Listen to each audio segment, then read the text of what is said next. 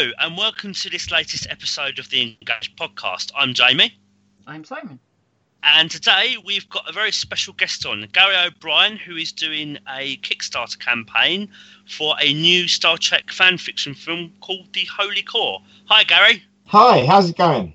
Yeah, good, thanks. Not too bad. Good. Happy to have you on. Thank you so much you. for coming on. Yeah, my pleasure. We might want to do a bit of an introduction into how we already know Gary, because there's a bit of a story to that. And if you remember, um, Trek on from the end of last year, you might remember from an episode in that. It's thanks to the guys over at Trekmate, Wayne and Jude, is how we already know um, Gary, and things that happened in his previous film, which you've re- definitely got to go and check out. Yeah, Not which that you can tell this isn't scripted or anything, but no. As I said, it was a case. It was um, Chance Encounters, and uh, originally we were um, meant to have a chat with you about the film, but unfortunately we never did get the chance. But um, we did, mate, which was fantastic. Um, yes. And you um, you emailed us a while back saying, "Hey, doing a new film. You know, want to do an interview?" So of course. You know, we were really, really excited to hear that you were doing a, a second one because I said the first one was really quite successful. Um, I know I really enjoyed it. Um, I think I think we've watched it a few times, haven't we, Si? I think.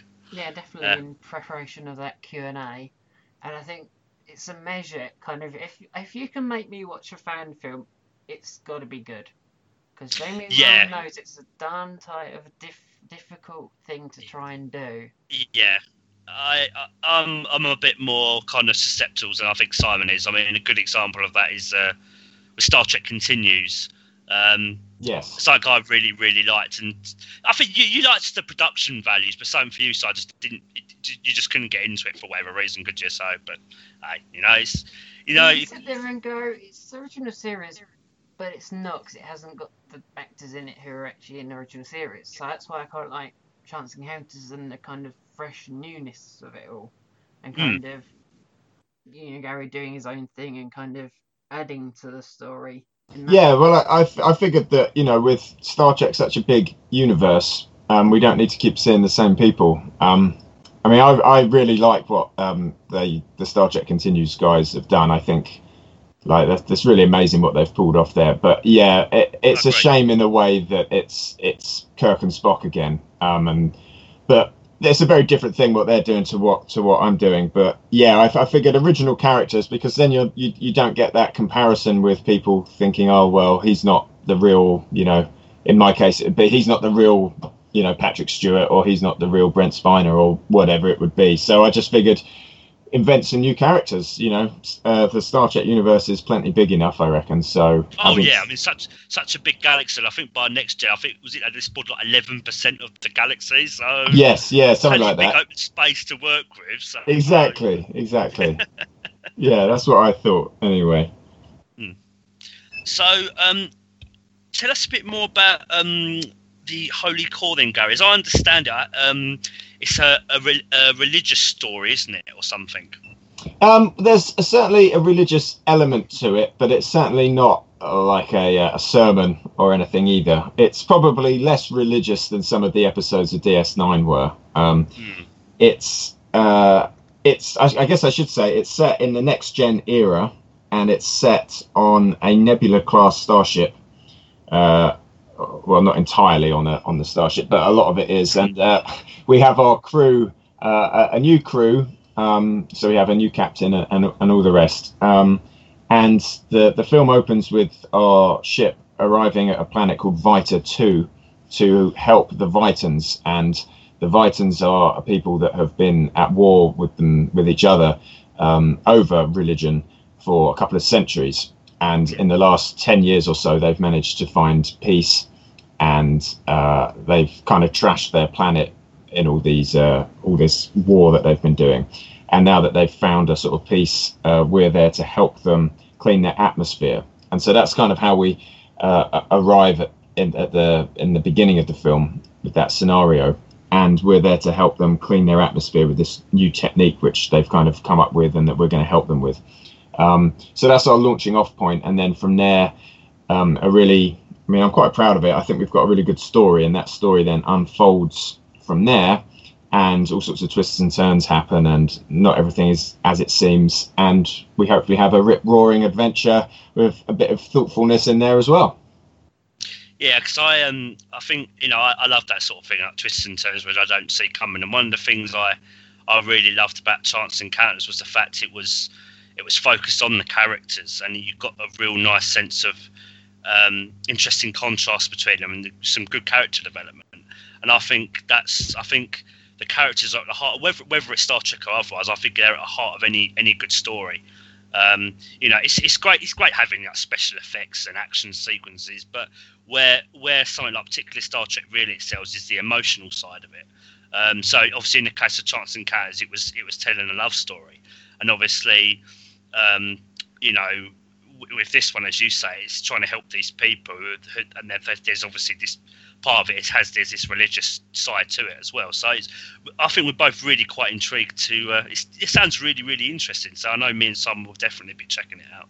Yeah, no, thanks, man. Yeah, I mean, I think you know, as I say, we, we've spent quite a lot of time coming up with the script, and you're exactly right. Um, it's got to be about character and story. But uh, what always strikes me about like fan favorite Star Trek episodes and stuff is there, you know, that there are often the ones where when you really break it down, there's not a lot of action in them. You know, the inner mm. light, the visitor, City on the yeah. edge forever. You know, that they're they're not about the spaceships. Um, and so for me, it's like, well, we haven't, you know, even if we get funded, we're not going to have hundreds of thousands of pounds to spend. So let's not try and do stories that rely on the spaceships and the special effects and that. Let's do, let's emulate the episodes that are our favourites and that, uh, and other popular ones, which you know, happy coincidence, they're also kind of the cheapest ones to do. So, um, so that's certainly yeah part of what's informing our story choices is character and story. Um, but the, the reason we're raising the trying to raise the money at the Kickstarter is because you know even the most simple Star Trek episode it still has some scenes in some rooms and yeah. uh, we kind of dodged that a bit with Chance Encounter by setting a lot of it outside um, and we had our shuttle pods set um, but we want to do, you know, we realise that as great as, you know, hopefully Chance Encounter is and as proud of it as we are, we certainly do realise that, you know, there's elements of it that, you know, on a second run through, we'd, we'd like to change. And one of those things is that we want to address in the Holy Core is making it look and feel more like Star Trek. Because certainly I would disagree with anybody that criticised Chance Encounter by saying, there's not a hell of a lot of overt Star Trek in it. You know, we only have a couple of brief scenes on the ship. Um, it's just nice, I think, to, if we're going to make a Star Trek movie, to go all out and do everything Star Trek from the story, the theme, uh, and that also includes the sets and the setting. You know, so um, yeah, the Holy Core is really going to try and ramp up the the Star Trekness of the film. Yeah, because as I understand it, um, you originally did Chance Encounters. It was you had it, you had a love story first, but then you built Star Trek around it. But that's right, exactly. I understand it's the other way around. You actually want to make it a, you know, more ingrained yeah. Star Trek story. Yeah, that's it. Star Trek from the ground up, basically. Whereas Chance Encounter, you're right. It was a little bit more of we had ideas and, and it, and I sort of had a eureka moment and said, let's do Star Trek with it. Um, but this one, the Holy Core, it's it's definitely Star Trek through and through, and I'm really excited about it. I, I really hope we get to go into production if the fundraiser works out for us. So, fingers crossed. We will see. If anybody's listening, I want to try and check it out or chuck us some money, then please do visit the Kickstarter. I'm sure the guys will make the links available. Yeah, we definitely will do. Uh, so that is something we'll definitely make sure that people um, are made aware of. Um, There's also that... links to Chance Encounters as well, so they can have a look at the last one to see what this one's going to be like. Yeah. Go yeah, get a get a measure of the kind of quality. Yeah, yeah, and we're hoping to to outdo ourselves as well. You know, we we want to up our game. That's another reason we're doing another one. Is you know, it's each each film we've done. My friend Paul and I, who work on these together, each time we've made a film over the last decade or so, they've gotten better. Um, certainly in terms of production value and stuff, and we want to up that as well with the Holy Core. And we can do it. We just need the funding. Um, we've got it all there. We've got we've got the scripts. We've got everything. We've got the set designs. We've got everything in place. We've got locations figured. It's all there. It's all set. We just need the funding. Yeah, I mean, and you know, it's um, I think you know, and that's the thing about Kickstarter campaigns. I think they're generally they generally are quite successful. Um, you know, whether it's for whether it's for Star Trek or otherwise. So, you know, um, I think you know, Simon, you've already donated a bit, haven't you? Yes, Simon has. Yes, yeah, I appreciate that, Simon. I saw yeah. that today. Thank you. I do plan to. I've had so much going on the last couple of days; it slipped my mind, but I do plan to donate. So. Nice ones, very much appreciated. Very much appreciated. Whatever you can spare, all goes into the pot, and hopefully gets us one step closer to. I think for me, it's yeah. kind of we're going around for the first one, so it's like it's also one of those things we always always try and donate to things when we always get someone on. It's like, well, we've got to we're having you on. We've got to kind of we can't just kind of go donate and not donate. So always try and try and put our our money into the mix as well. Yeah, well, nice one. I certainly appreciate it. Your money's where your mouth is. It actually is. I, I can I can vouch for that. So thank you. Well, while we're talking about money, why don't we talk about the goals and some of the perks that are available? And because I think that also works into the guidelines that um, have kind of limited what you can offer with them.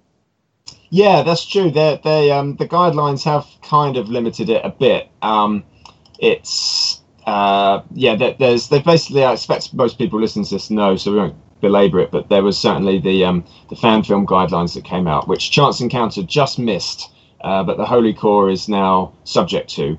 Um, and uh, yeah, so we have to. They limit things that you can give away, so we can't give away any merchandise or props or or DVDs or T-shirts or anything like that as perks. Um, so I will say I won't make I won't I won't uh, I won't deny it's it's true that our perks are frankly I'll, I'll be honest they're they're the best we can come up with without spending money. Um, we say if, if people do go to the Kickstarter and look through it, you'll see that we have a section that talking about the pledges briefly, and you know basically we say, you know, um, our hands are tied with with some of the stuff we can do because of the guidelines, but frankly, even if they weren't tied by the guidelines, I think what what we hope is that people that pledge money to the Kickstarter are doing it because they want us to make the film, and when you plan one of these Kickstarters and you start looking into it and you think, okay, well, we could give perks away, you're just eating into the money that people gave to make the film. Um, by the time you, you know, so if we did ship physical things to people, um, to fit the guidelines, away from the project. exactly, and to fit the guidelines, they'd be things that we have to buy.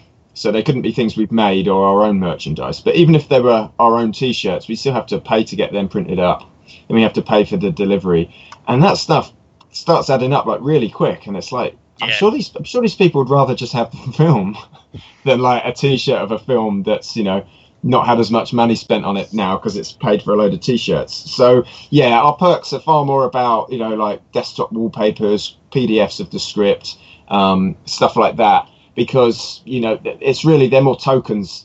You know, uh, we hope that people who give give us some give us anything are, are, doing it to see the film and not to get a few desktop wallpapers. But you know, um, you know, but they're very welcome to the desktop wallpapers, and they will be good. I can promise you all that. But uh, yeah, I think it's really about putting us all the money into the film and not and not spending it on t-shirts and postage. You know what I mean? Yeah, I mean that's the thing. You've got to save as, as much as you can for what you want to do. So it makes makes makes sense. It's yeah. the sort of thing we would do if we were in the opposition. I can tell you that. So yeah, you get yeah. no arguments from us. So yeah, kind of, well, that's how the engaged podcast is run. Kind of, we can just about do so and so. Well, that's what we're going to do. There you go. We've got hardly any resources whatsoever to talk of. There you go. Yeah, that's what it's all about. Yeah, exactly. You might do with what you. yeah, you might do with what you got. yeah, exactly, exactly. Well, that's, that's if you think about it, Star Trek does that all the time anyway. The amount of sets that get reused for different different series or films. Or whatever, so. Yeah, yeah, the stock yeah. shots. Yeah, exactly. In the sets, how many times was that Battle Bridge redressed, or, or the caves? you know.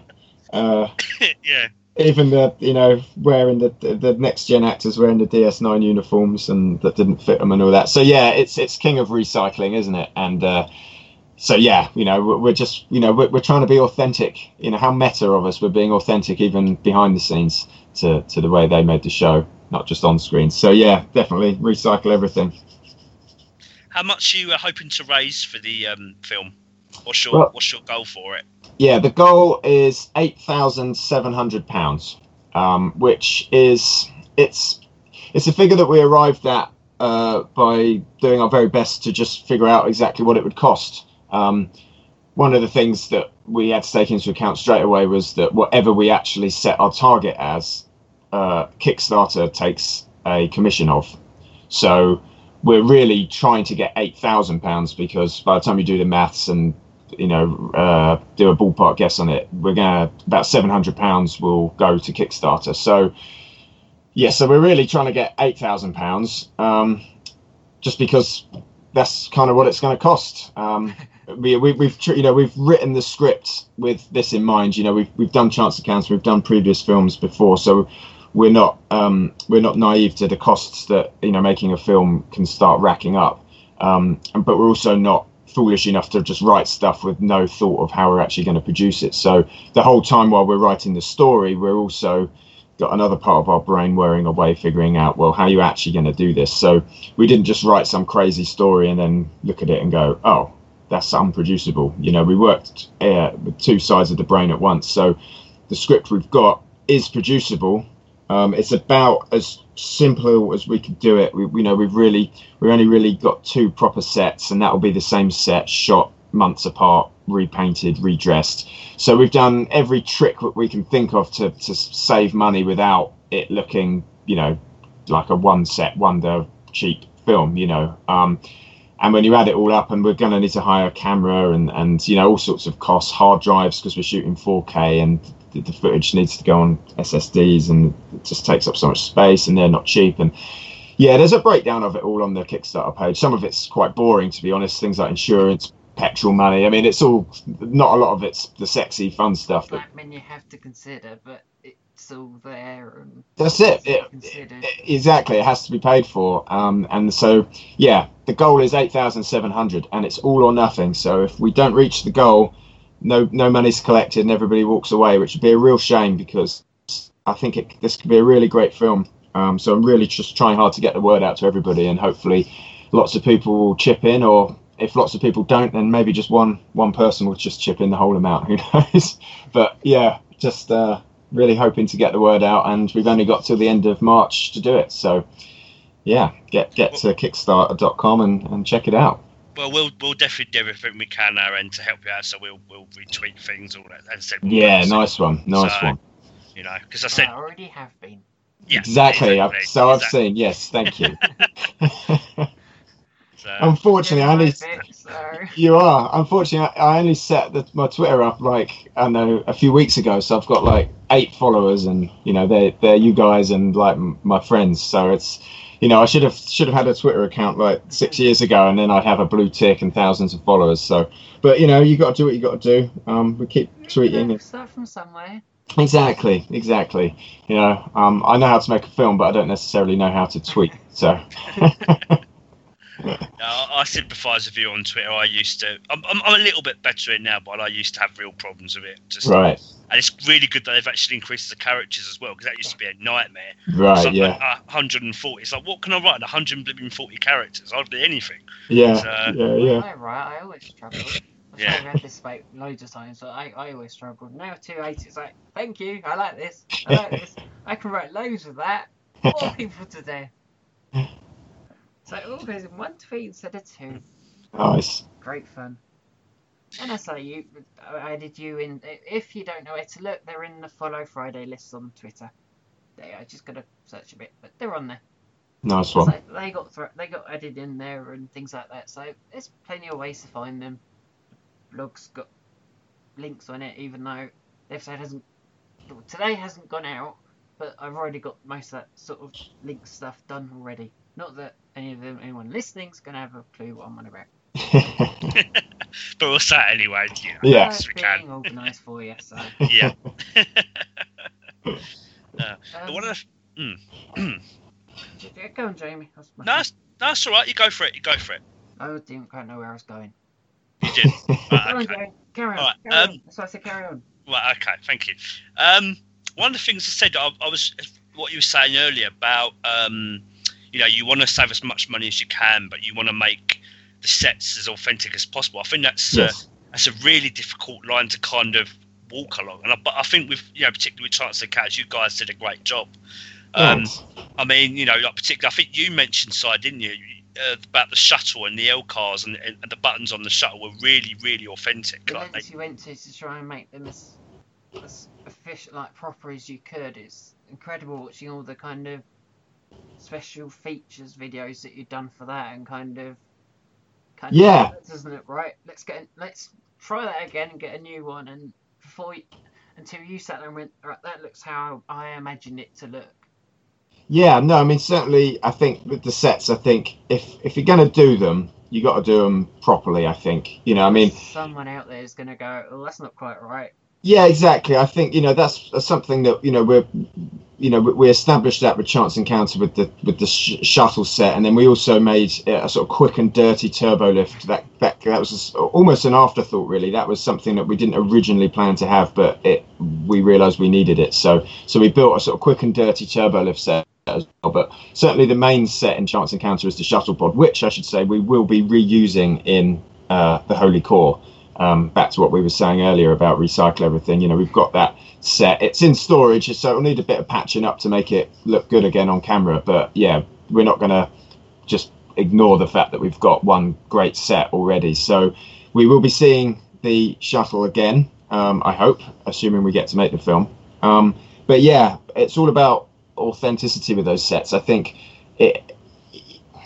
I just think it has to look right. It's it's, it's important just as much as everything else is. It's important like the costumes, you know, what, Yeah. whatever actors we cast, they have to look right because you know every little bit has to work. Otherwise, it it undermines all the hard work in every other department. So whether that's the editing or the sets or the costumes or the performance or the casting or you know the the the sound effects and the music and you know the the way it's shot, the way it's lit, you know, it, filmmaking is such a collaborative thing. So many elements are there um, that if one is bad, then it really just ruins all the great work that you know every other element had. So the sets is just as important as any other bit. Um, you know, so it's key for us that they really look good um, and not just look like a few bits of MDF sort of wedged together. You know what I mean? It's uh, oh yeah, so, so and that's another reason why you know uh, the budget is what it what it is because you know if you start just getting a calculator out and pricing up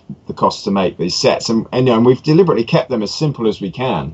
Um, but you know just a, a, sort of a large sheet of black plexiglass is going to cost you over a hundred hundred quid straight away. Um, and then the the graphic to go behind it that's another hundred quid. And it, it just goes on and on and on and on. And before you know it you start pricing it up and you're like geez man this is this is adding up. And that's not all it's not like all the money's going for the sets either. It's you know that's just one part of it. It's probably one of the most significant parts but as we said earlier it's there's the whole plethora of things that need to be considered. So but certainly what we don't want to do is is scrimp on the quality of the sets because you know apart from all the story stuff which is you know is the most important as we discussed before I also think we set the bar quite high for ourselves with with the quality of chance encounter you know across the board hopefully but certainly the sets are no small part of that. And so we don't want to we don't want to miss-sell the holy core and then have sets that aren't at least as good as the ones that were in chance encounter because i think you know certainly we expect at least that quality ourselves and we're sure that anybody that funds us would be bitterly disappointed if the sets were any less than chance encounters yeah. I mean that's the thing, particularly with fan films, particularly in the last 10, 15 years. The kind of the the expectations have kind of been raised Mm. you know, because they really have improved. But obviously, you know, a lot, a lot to do with kind of because it, you know, professionally, because fan films said they look more, more authentic than you know they used to be. yeah Um, so, and I think you know, I think said you said Chance Encounters. I think you really get that feel of a, you know, really get that feel of kind of Star, and not just Star Trek itself, but just general next gen eras, which, is um, where you set it, wasn't it?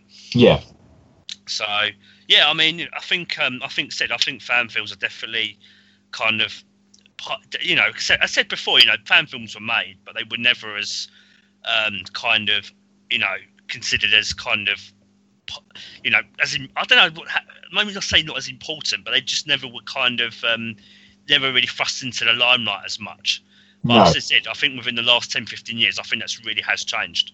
Yeah, absolutely. I agree. So yeah, and also, I mean, part of that's just because the technology's gotten better, and you know, j- just not only has it got better, but largely it's got more affordable. Um, yeah, you know, people can edit on their computers and stuff. I mean, that's something that you know, uh, back in the day when people were shooting on film, editing was insane because you needed a dedicate, you needed to develop all the film. The film itself was really expensive. I mean, we're kind of in the era now of quite cheap, quite cheap tech for. Well, certainly, we, it's it's weird. It changes all the time because I was just thinking the other day about how we're almost going back to where we were in the days of film in terms of the medium is is really expensive. Obviously, any film was expensive. Certainly, cinema of 35 mil was was hugely expensive. Um, and then we kind of got to the era where it was like, well, we all just record everything digitally now, and it's kind of it's cheap as chips. You know, just keep recording all day. But now with 4K and, and the hard drive space that it takes up, it's almost starting to go back a little bit. And it's like, well, actually, it's starting to get a bit more expensive again. And you can't just film everything and basically leave the camera running and not worry. Like you could like 10 years ago maybe or five years ago.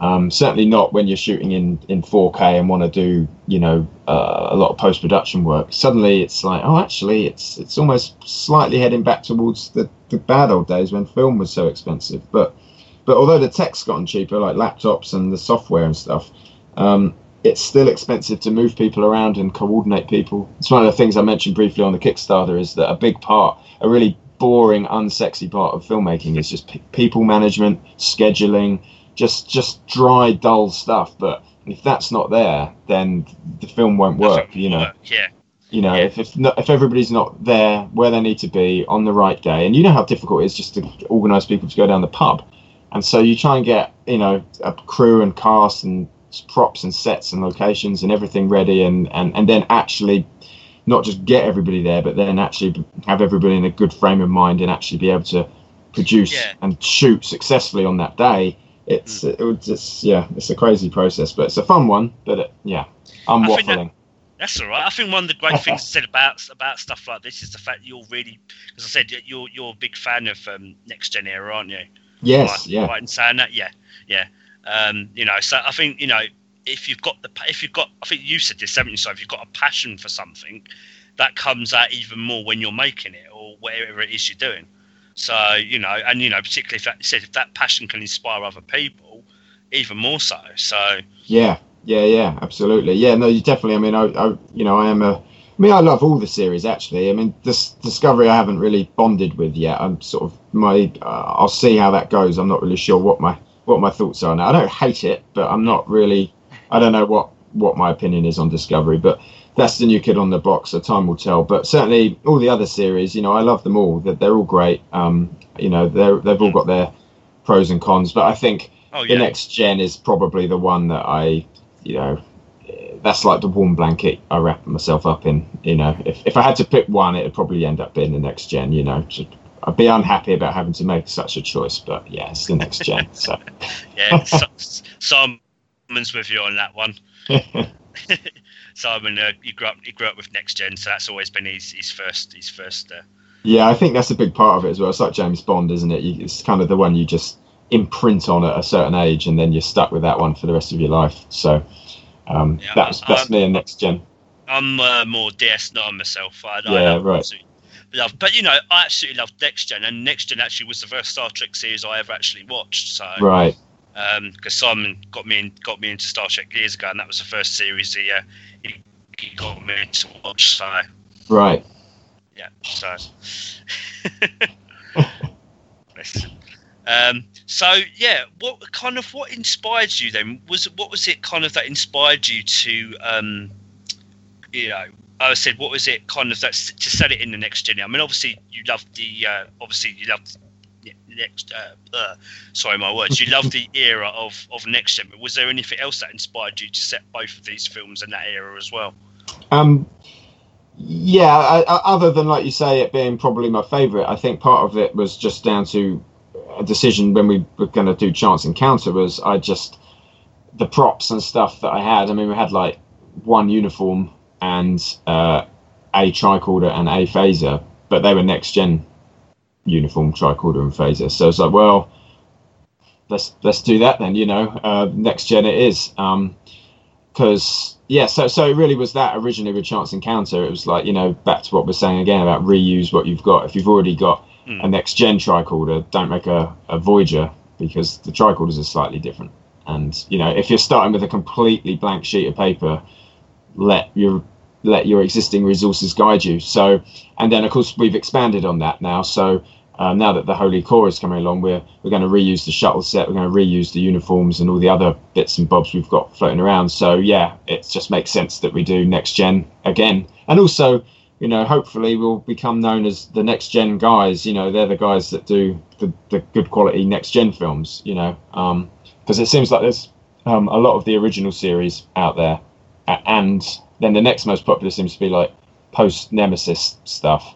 Um, you know, in terms of quantity, at least, um, of the stuff that's out there. So I think next gen. I mean, maybe I'm wrong, but it seems to me that it, it's it's oddly underrepresented. I think, um, you know, in the broad scheme of fan films, but. But No, I mean, I, I, I mean, yeah, I, I, I've seen a few other fan, Star Trek fan films, and I said it's not, not. that- I mean, again, I've not watched every one, but from what I've seen, it doesn't seem to be many next gen ones. So I think it's really good to kind of you, you're, you know, you're focusing on that era, and you know, instead of getting it more out there. So I think this, I, I completely understand that. I, I completely agree. yeah, It's filling a niche, isn't it? It's filling the kind of supply and demand. There's the demand there that is like next gen era fan film there. yeah, It worked with Chance Encounter, and it's expanding on that world that you've built already. yeah. which got me just thinking out of the blue. Wouldn't are you gonna try and slip in a few Easter eggs in in relation to Chance Encounter?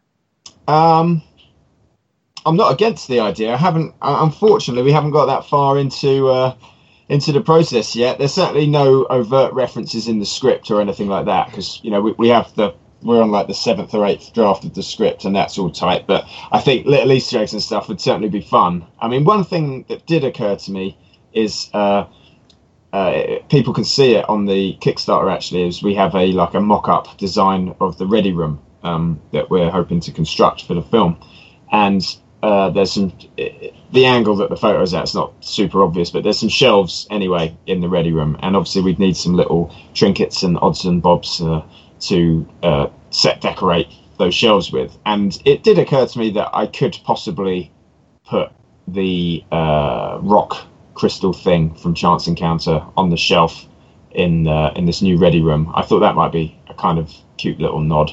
Um, people might notice it. Um, so I thought that that's perhaps one Easter egg that if we if we get into production that I might go for.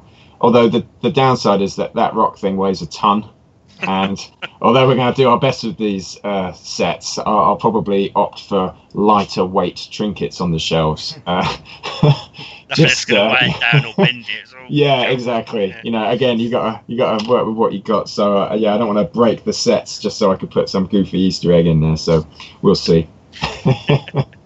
Well, talking about what we are saying earlier, you could put one of those old cars up from the Trustal Trustal Pod, couldn't you? You could put that kind of hidden around somewhere. That'd be quite an easy one. That would. Yeah, well, well, well I suppose it, it, with that with that line of thinking, we could just say that the fact that the shuttle pod will be in it, that's that's your Easter egg right there. We're just re- reusing the whole shuttle pod, you know, lock, stock, and barrel. So yeah, That works.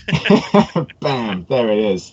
And the- the in, other interesting thing about it, because I've we say we always do our research on on this podcast. We always do. Um, as we said back at Trekon, kind of we always make sure we do our Yes, yeah, yeah, Um, and we're, as you'd expect with Next Generation, you'd have thought Galaxy class starship because that's that's the Enterprise. But uh, strange enough, that's not what you're going for. That's not the direction we're going for, is it? You're going for a Nebula class starship, so it's very science esque, very yeah. on the side, off on the kind of not, you know, a ship just out there exploring, just like the previous ship and the and last one, last. Yeah, I mean, part of that was I kind of uh, what we were saying earlier about um, some fan films that that want to uh, recreate the characters from the shows, like um, like the great job Star Trek Continues does of doing that with Kirk and Spock recast by other people. Um, I didn't want that. That's not what our films are about. Ours are, as we said, they're new characters, and so I thought by if anybody's just glancing at this in passing and they see a Galaxy class ship and a fan film, then they may well jump to the conclusion that oh, you've got somebody pretending to be Picard or or whatever. Yeah. And so by having it be a Nebula class ship, I, I hope that even if it's just kind of subconscious in some ways, people will will realise that it's not supposed to be, you know, Picard and team out on the ship. You know. Yeah, because that's the thing. Because I mean, if it was if it was going to be a galaxy, some people might look at that and go, "Oh, actually, you know, you know, oh, this is going to be a replacement for Picard." Or no, you know, I don't want to go near it, you know, for whatever reason. Exactly. Yeah. I, I just thought it was it was a good way of, of a sort of very visual way of showing that it's it's not a recreation of next gen. It's just next gen era. And, yeah, uh, exactly. yeah. If, if anything, it's you said the way it's, it's adding to it. So yeah, you know, which is which is always great. So, you know, nothing against Star Trek continues. You know, obviously, you know, but that's absolutely fine. But you know, sometimes, as you say, it's kind of you want something new as well. So I think I think I think the fact is that it is a Nebula class. It's, it's science. Science said it's science esque. You know, I think that's. Uh, you know, I said it's it, it, automatically people look at that and go, "Oh, this is this is different. This is this yeah, okay, this is next gen era, but it's not Galaxy class. It's not Captain Picard or and exactly. And I think that that Nebula class ship really, really is is all of that in a convenient, neat little package actually, because it, it looks quite a lot like the Enterprise. Mean, clearly it's basically just the Enterprise kind of flipped and messed with a bit. Um, again, Star Trek reusing stuff that it already had. Um, and yeah, so it's yeah, it's a great. I think it's a it's a great choice um, to to to use the Nebula class, and we were lucky that I found a like a pretty good CG model online of one as well, because it, it was just like a happy marriage of you know the thought process we just discussed. Plus, I, I found a pretty good model. I've I've done some tweaks to it, and we'll continue to tweak it. Um, uh, but yeah, the, you know, I, I can do a little bit of 3D modeling, but I wouldn't really be able to make something like that from scratch. Um, but I can certainly augment and slightly tweak it. Um, so, so yeah, Nebula class all the way, baby. Something you've been working on since the promo. If I remember the interview you did with uh, Matthew over at Trek, Trek Zone. That's right, exactly. Yeah, I've been, um, you know, I wanted to get a promo out and thought, you know, let's let's get something out, but was aware that you know the ship, uh, you know, it's been converted through about three different bits of software as well, which probably hasn't helped. So I was just doing everything I could to tweak it, and and maybe I'll, um, you know, if we go into production, and hopefully if we get funded, then you know I might look at, you know, re redoing the whole ship or or whatever. But for now, it will definitely be a Nebula class ship, regardless. But whether it's the same actual 3D model or not um, remains to be seen. I shall have to wait and see. Yeah, and that's the thing. I think even even just making the the, the ship a science vessel as well, I think is really even just a, a little thing like that just really adds. I think it's really going to add to the story because he said they're out there to kind of explore. So it really again it plays into even just what sort of kind of ship it is really plays into the whole next gen era itself. Yeah, yeah, definitely. Even just little details like that, just you know, really just add to it. I think.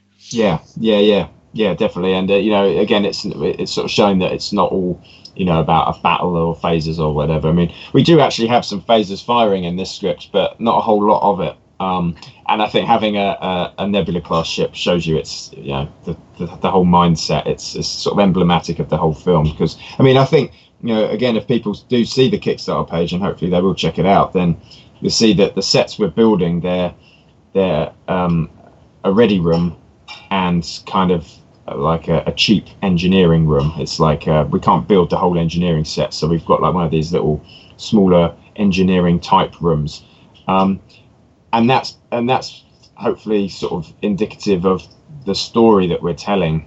You know, we didn't try and build a bridge.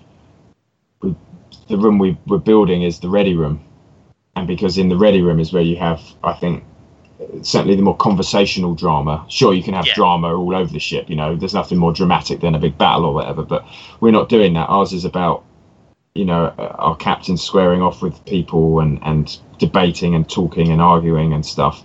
And so our sort of main set is is is the ready room and then this engineering space. Um, and and that I think yeah is like I say it kind of shows shows people the direction our film is is in.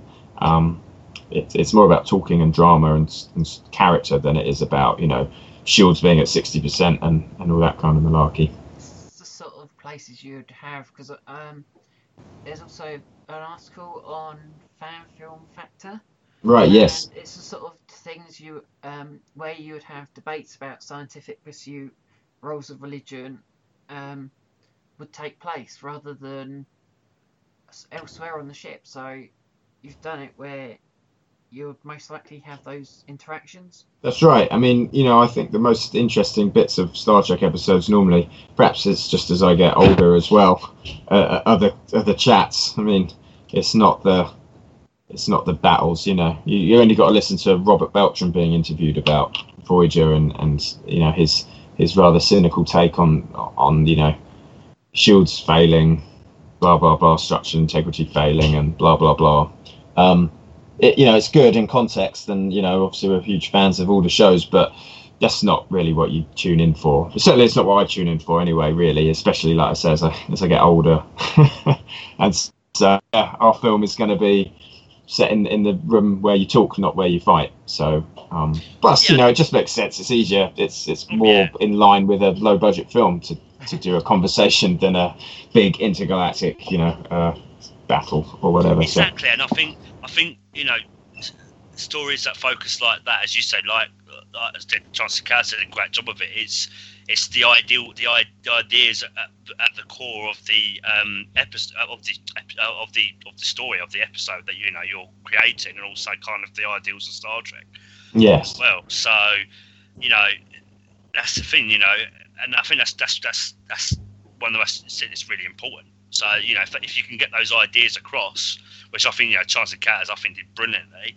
Whatever it is, you know, you you're trying to whatever message you're trying to you know put across, I think great. You know, yeah, you don't have to have big you know big space battles as you said, and you know, of you know, shields failing to have to, to you know have an episode of Star Trek that can be exciting, but also really um, thought provoking as well. Yeah, yeah, that's definitely what we're aiming for. Definitely. And of course, though, having said that, um, we do still have some phasers firing uh, in this one because another thing which I think is would be accurate to say about Chance Encounter is that it it's probably a little bit too much talking, um, and so uh, you know e- even the inner light has got some some sort of threat and danger on the bridge, and and uh, and I'm sure um, you know if we went through the other episodes, you know the visitor, it's got the sort of drama on the Defiant, and so so you need a little bit of, of the other in there as well, lest it just become a kind of uh, you know just literally people talking. That that wouldn't be right either, and so. Um, one of the things I've, I've sort of realised about Chance Encounter after we made it when speaking to somebody was um, they're like, oh, so you made a Star Trek film. It's got, and they sort of ran through the list of cliches. Like, so you got warp drive in it, have you? And phasers. And like, nope, no warp drive, no phasers, no transporters, no photon torpedoes, no aliens. I mean, literally, the list of things that Chance Encounter didn't have was very long. Um, and so we're definitely redressing that this time. You know, we, we are having a, a little bit more of the of the the, the, checklist of things you probably should have in a Star Trek film. Um, but like I say, the emphasis is very much on story, though, not not the gadgets and the and the effects. Yeah, I mean that's the thing as well with with, something like this that you've made the first film was twenty minutes, and now you said you're building on it, which is fantastic. I said because I think the Holy Core is going to be what was it, thirty minutes, wasn't it? That's right. That's right. Yeah. Yeah. So you know, which is you know a longer film, great. You know, I'm yeah. for it. So yeah, and when your original one was 20 minutes, and the next one's you know it's basically a third longer, uh, which is another reason why we need a little bit more money for this one. Because um, you think 10 minutes doesn't sound like a hell of a lot longer, but when the whole original one was only 20, it's uh, yeah, sort of shifts the perspective a bit. So, but yeah, this one will be 30 minutes. Yeah. Well, that's the thing as well. I think I think Chance Encounters thought it was was only 20 minutes. I think that was great length for what you were, you know, the story you were telling. Because mm. you know, you you want a story. You know, it's, it's all well and good doing a really long episode, but it, it's all about quality. So if you if you can say something in twenty minutes, then a normal episode will try and do in forty five minutes, even better. You know. Yeah, yeah, yeah. Otherwise, you so, end up with something like a Meridian. Yeah. Everyone's favourite DS9 episode. Uh, it's not the worst one of It's DS9, not that it's, bad, actually. I mean, it's all right. It's, it's one of those ones where you go in going, oh, this one is the terrible one that everybody hates. And you go, well, why does everybody hate it? It's not that bad. It's like when people tell you to watch a film at cinema because it's great, you don't, you come out not liking it. Whereas if they tell you it's awful, you come out going, well, that was, that was fine. I think Yeah, I Meridian's mean, in that yeah. zone now, unfortunately. Poor, Yeah, poor. Meridian. Well, I mean, you know, I, I going off topic a bit, but um, kind of everyone, you know, everyone's saying how, how much everyone loved the Last Jedi. You know, it's like, oh my god, this is fantastic. And then Simon saw it, said he enjoyed it, but it was, and then it kind of like, but it wasn't quite what you know, it wasn't quite there. And then I watched it, and I was sitting there thinking, yeah, I can see what's. Don't get me wrong, I, I we both liked the film. I enjoyed it for what it was, but I didn't love it like a lot of people did. It was kind Right. of it was just like I don't know. For me, it was just missing something. But it's that prime example, as you say, of oh, everyone loves it, and you come out thinking, yeah, not not not you know, doesn't live up to what everyone else has said for me. Yeah. Yeah, yeah, definitely. So you should always see a film uh, before you hear anything about it, and then you know you're getting your own opinion. Uh, Yeah. But yeah, easier said than done when it's a big event movie, because the only way to avoid that is to spend all sorts of money getting there on the uh, preview night. So Yeah. And, and Jimmy, you do realise you don't actually have to listen to me. Hmm? You do realise you don't have to listen to me. That You is true. That is that is true. I don't have to listen to you, but as I you, just I- told you what I thought. You, You- that's what you- I always say. You make your own decision. Up. You don't have to Yeah. listen to me. no, that is true. That don't is true. blame me. I wasn't blaming you. I wasn't blaming you. I, I was sorry if it came across that way. Um, just what I meant was it's just a case of I just understand what you were saying. You, you told me your opinion. I went in. Didn't have any. You know. And I, look, I was watching. I I think know. You know. Oh yeah, Simon's right here. It's not quite so. you know. It just as you say. But that's the thing about you. Pointing it out. That's all. Just Uh, kind of. That's the thing. So you you know you know how I roll. You know you know. With, with some, well, a lot of things, me and Simon are quite in sync. So like he'll recommend something, and he'll he'll know if I like it or not. So right. so you know, I've, you know, yeah. Anyway, rambling on a bit now, so I'll stop.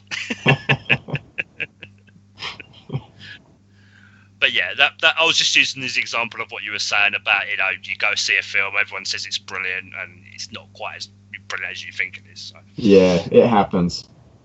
yeah, I mean another example of kind of a, a movie that everyone kind of doesn't think much of is, is Nemesis, uh, and I've always right. quite enjoyed Nemesis. I don't get, I don't think it's the best Star Trek film ever produced, but I don't think it was as bad as as as a lot of people said it was. I actually, I actually quite enjoyed it, to be honest. Right. So- Yeah, I think they're all enjoyable in their own way. You, you kind of once you once you know the film and you know what it's going to do, and then you can kind of enjoy it for what it is. I think. Yeah. I, I watched Star Trek Into Darkness the other day again, Yeah, and I thought, you know what, this isn't. I, mean, maybe I hope I don't put people off my film by saying this, but I watched it and I was like, I don't, I, I- don't know. I just felt numbed to it. I think it was like I, I knew what was going to happen, and obviously I've seen it, so I knew where it was going and what it was all about, and it didn't seem quite as egregious as it had done when I first saw it. I think because I already knew, oh, this is the one that I don't particularly like. It's probably generally the least liked of all the films. yeah, it's an oddly. And I, enough- Mm. yeah, and I thought, well, I'll, stick it on because because of that, I I want to just re, re reassess it. And I watched it, and I was like, all, all the really big bits that are the real bugbears for people, myself included, just kind of washed past me because I was like, well, I, I yeah, I knew it was going to do that. You know, I knew Spock was going to get all angry and shout Khan, and and so when it happened, I wasn't. I don't know. Maybe I just put up as like a, a shield of of indifference and numbness to, to help me tolerate it. I don't know, but uh, yeah, you know, I think once you know a film and, and that it's it's only going to be what what it is, then you can enjoy it a bit more for for what it is rather than what you were hoping it would be. You know, you can only do that once it's been out and you've seen it and and the moment's gone. You know. Certainly, I wouldn't have had that opinion of it when I first saw it, and it was like, "Wow, the big event movie, Star Trek Into Darkness." You know, I was really disappointed with it, but yeah, I'm rambling now. so uh, we do that a lot on here, on tangents, so it's nothing new. It's uh, Tangent City, as we call it.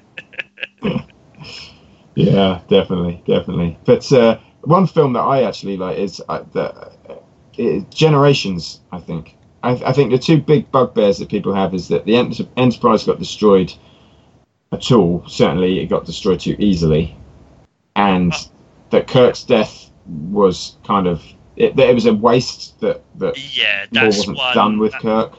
Yeah, the Um, Enterprise getting destroyed, that is, it didn't bother me. The whole thing with Kirk's, yeah, but that's the thing. It's like how can you how can you make a guy in such a way where it is kind of meaningful and it does kind of.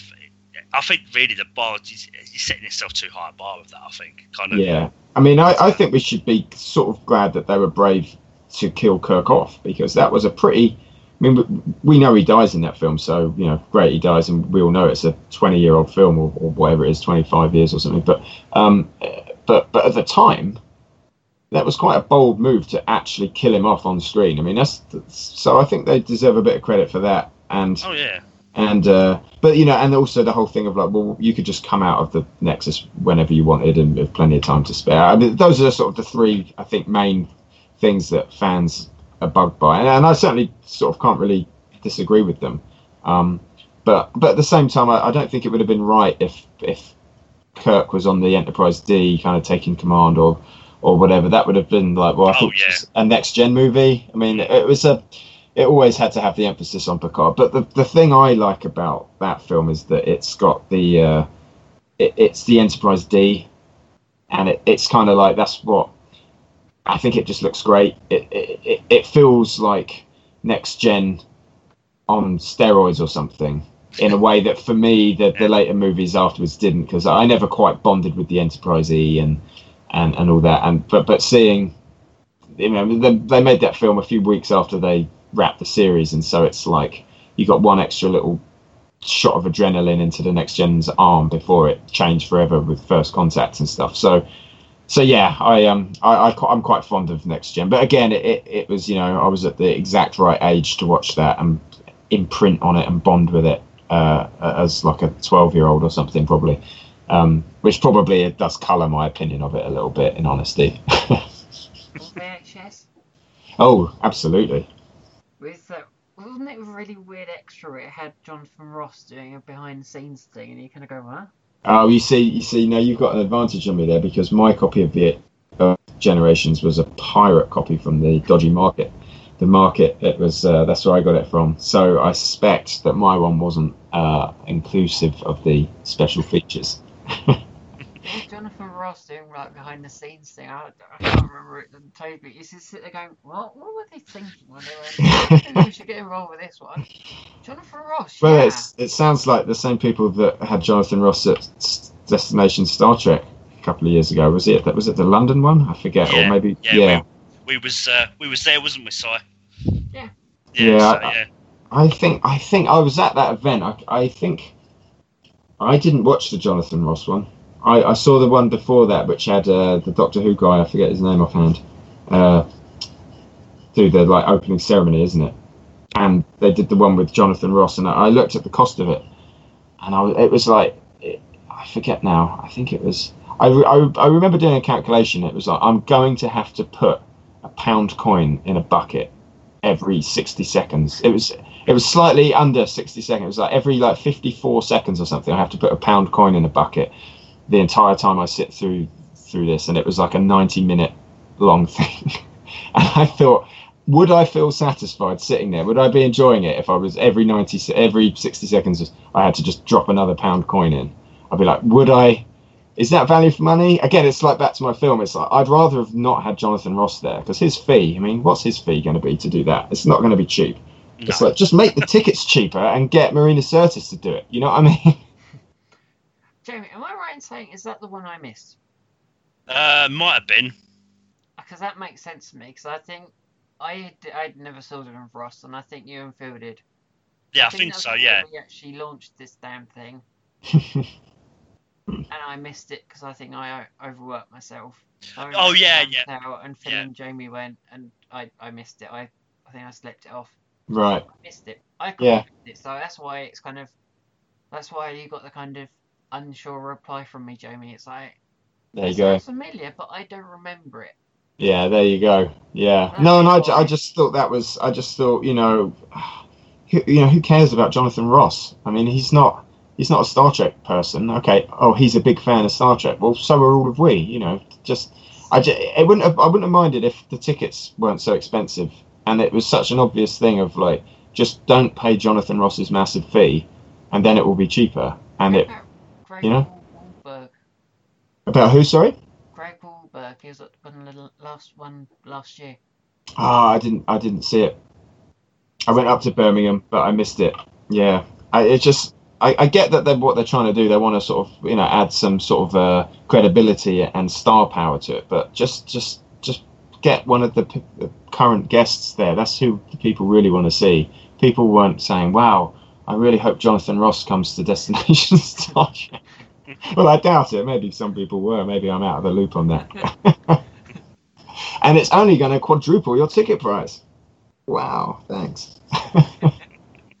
uh, bit cynical of me, perhaps.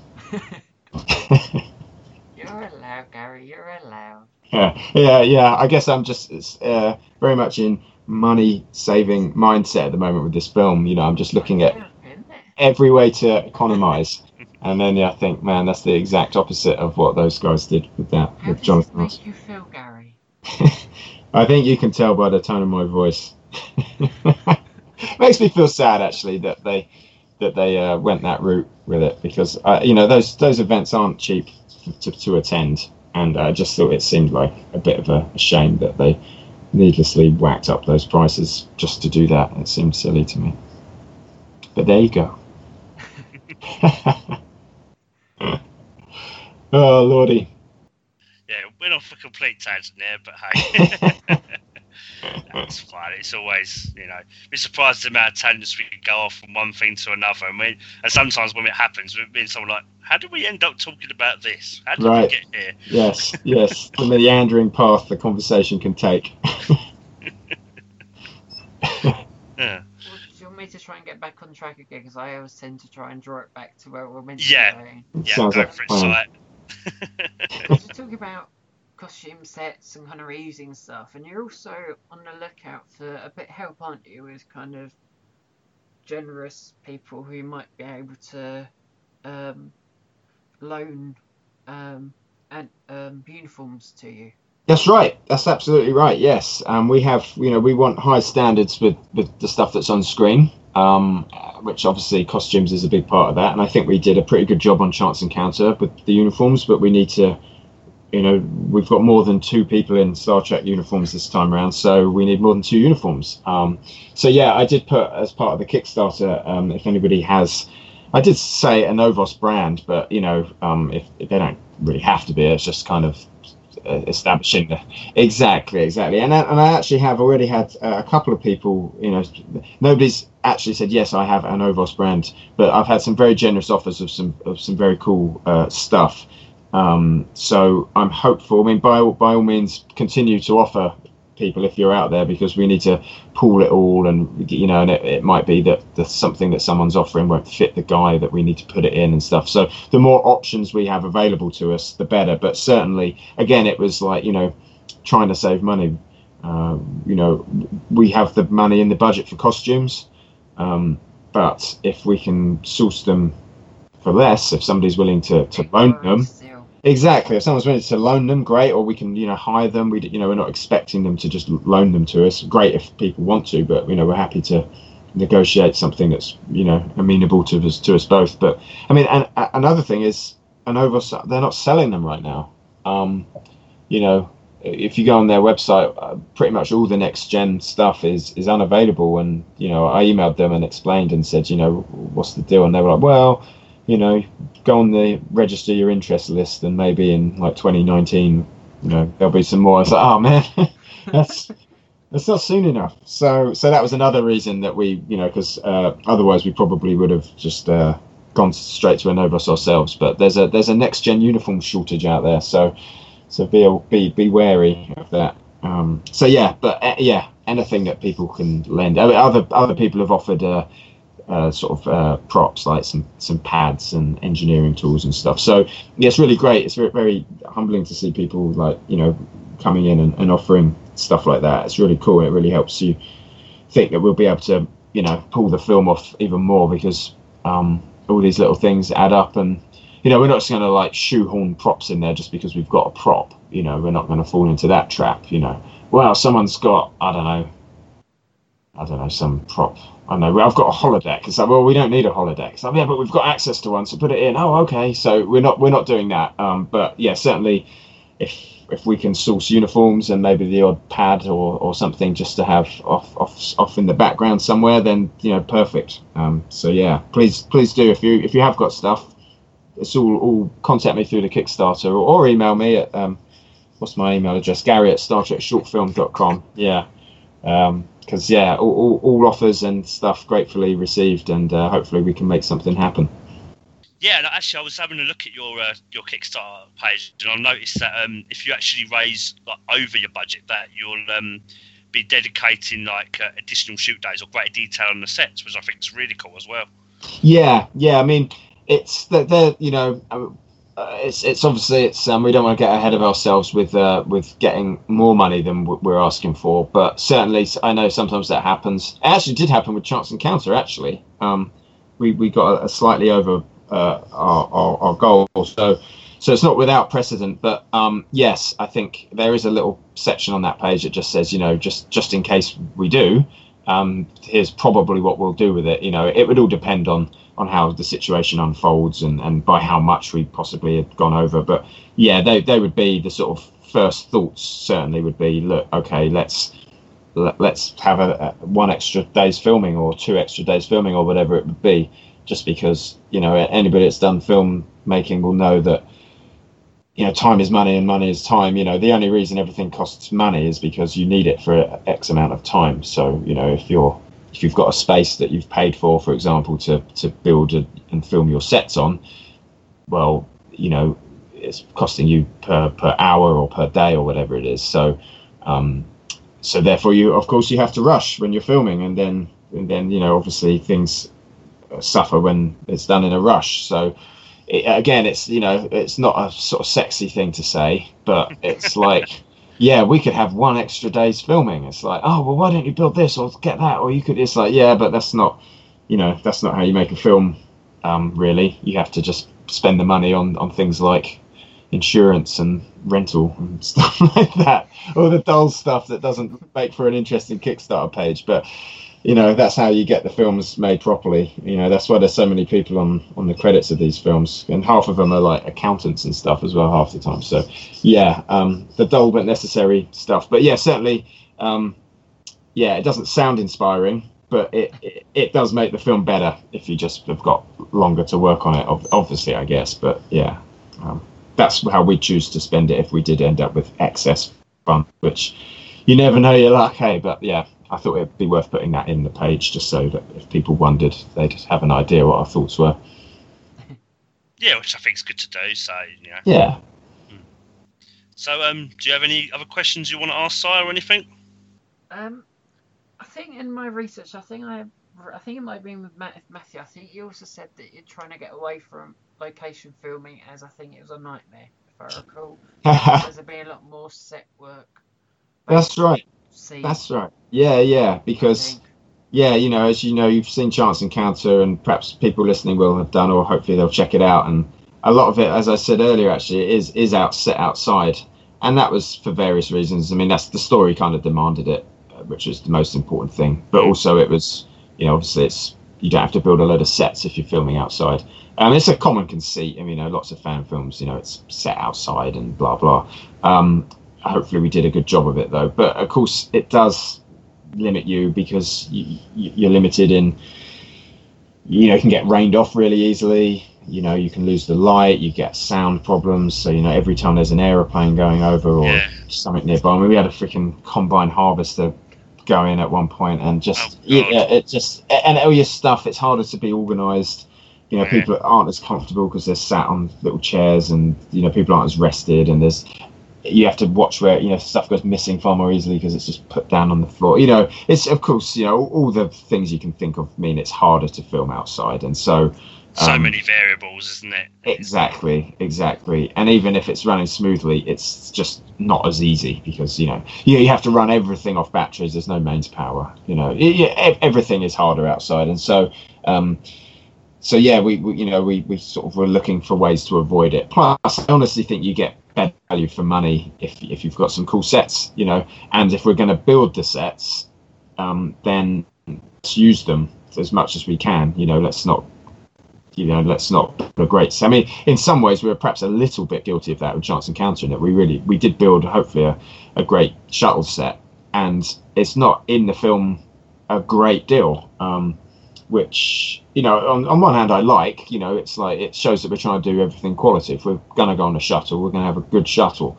Um, but maybe we went a little far in that direction with Chance Encounter, and certainly it's something that you know we're looking to improve. It's like if we're going to build sets, then let's make sure we really do photograph them and not you know build some great sets and then film half of it out in the woods. You know, so so yeah, and it's just more. It just feels more Star Trek and it's more exciting. I mean, there is it is all about the story, but at the same time, there's nothing wrong with the, acknowledging that it's great fun to see these sets. You know, it's, it's Oh, a yeah. great great part of it. You know, it's something I enjoy when watching watching the real episodes. Is just you know looking at the sets. I just I just love those sets, man, that they built on that show. Just that next gen kind of Federation style and aesthetic. It's just I don't know. It's just something really great about that. And so um, yeah, we want to try and bring some of that into the Holy Core more so than we did with Chance Encounter. Yeah, um, yeah, and I think um, as you say, it's kind of uh, particularly you know, kind of because sometimes obviously you know you watch the episodes for whatever, but then you sometimes want to watch them to, to look at all the details in the background and Yeah. you know, you know, so it's it's much as it's much a kind of you know emotional experience as it is a visual one as well, really, isn't it? So Definitely, definitely. I mean, that's why it's always, you know, sometimes it's a bit harder. Like I just, I'm watching Enterprise at the moment, and yeah, I actually really like the episode North Star. I think it's North Star, isn't it? Yeah, uh, the cowboy one. yeah, yeah, Yeah, um, and it's a, it's a cool episode. I really like it actually, but um, it's certainly when you're a kid as well. Your heart used to sink a bit when it's like, oh, it's set in the, the ancient West or the ancient West. Listen to me, I'm speaking like freaking. freaking Alexander Rozhenko, um, the old West, set in the old West, and uh, but yeah, you know I mean. Sometimes it's like when you're a kid, it's certainly it was like, oh man, it's in like you know, uh, uh, Holmes's London, or it's you know, it's in Sherwood Forest or whatever. And it's always oh, I like looking at the sets, man, you know. and uh, and so yeah, we want to make sure that we got we got the sets in the movie because it's a it's an important part of the viewing experience, and it would be silly to pretend that it's not. Um, Mm. and so yeah, we're going for it. We those sets, damn it, and we're going to use them. Exactly. yeah.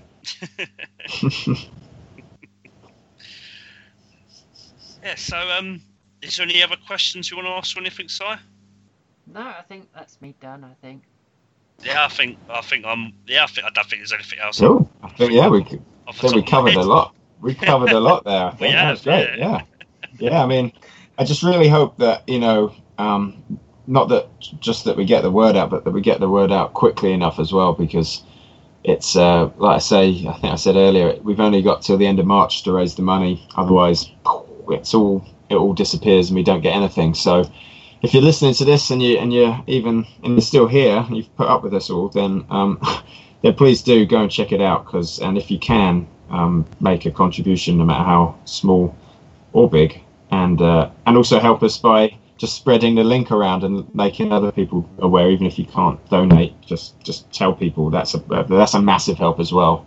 Because you know, as I've been saying recently, we can't crowdfund without a crowd. So please do share the link and, and pass it on, and hopefully we'll get to make the film and we can all in a year or whenever we finish it, because it will take us a while, but um, can't rush a good thing. Um, hopefully, we'll all be able to sit and watch a cool film for half an hour, and it'll be very much worth it, I think. So, yeah, please do go and check it out. I really hope we get to make it for everyone. Yeah, yeah, um, absolutely. And you said I'm I'm going to make sure I donate once we once we finish. Oh, yeah, nice one. Yeah, that wasn't aimed specifically at you, but I know, but but please do take it on board. it's it's it's it's, it's, Very. it's it, it's more by memory. I say I do something and then I just forget. And it's uh, that type of kind of remember. It's like, oh crap, yeah, I should have done that. So, Yeah, yeah, yeah, exactly. Just make for the- sure you make sure you remember before thirty first of March, though. Don't log on on April first and okay. oh man, if only I'd remembered the twenty four hours sooner. Gary, I think you should leave a message for future Jamie editing this episode. I think I think that'd be quite cool. Yes, yes, please. Like, because he, he's going to edit it, so he's going to hear Yeah. it again. So I think that'd be quite hilarious. He's- He listens to a bit like this bit and goes, "Oh yeah, oh, oh Log- Log on now, kickstarter.com forward slash projects forward slash, here you go, one five one two two zero three seven four four slash the holy hyphen core, blah blah. You've even got the URL in your ear hole. Thank you very much. so where else can people find you, Gary, apart from the Kickstarter? Uh, the best place is Star Trek StarTrekShortFilm.com. Uh, Star Trek StarTrekShortFilm.com. Uh, everything's there, all the links to, to everything else we do. We've also got a Twitter, which is um, at Star Trek Film. Um, but I'm not super hot on it because I've only just started using it. Um, but anything anything worth seeing will be on there. But um, yeah, Star Trek StarTrekShortFilm.com. That leads you to everything else, and it's just one thing to remember. Awesome. Well, um, you said we'll, uh, we'll include all the links in the in, in it, you know for the episode. But people obviously hearing it now, and we'll include the links as well when we release it. So, um, so yeah, guys, please do check out if you haven't already. Please do check out Chance Encounters. It really is a great fan film. Uh, me and Simon definitely highly recommend it. So, yeah, and you said please support this one as well because I said it definitely deserves to be made. Nice one. Thank you. Thank you all very much. That's all right. Well, thank you very Sorry, much. guys.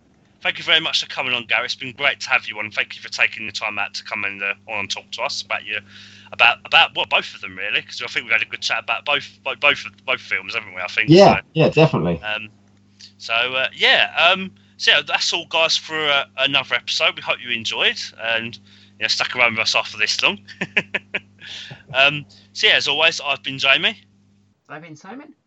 and uh, yeah, we'll be back soon, guys. So take care. Bye. Bye.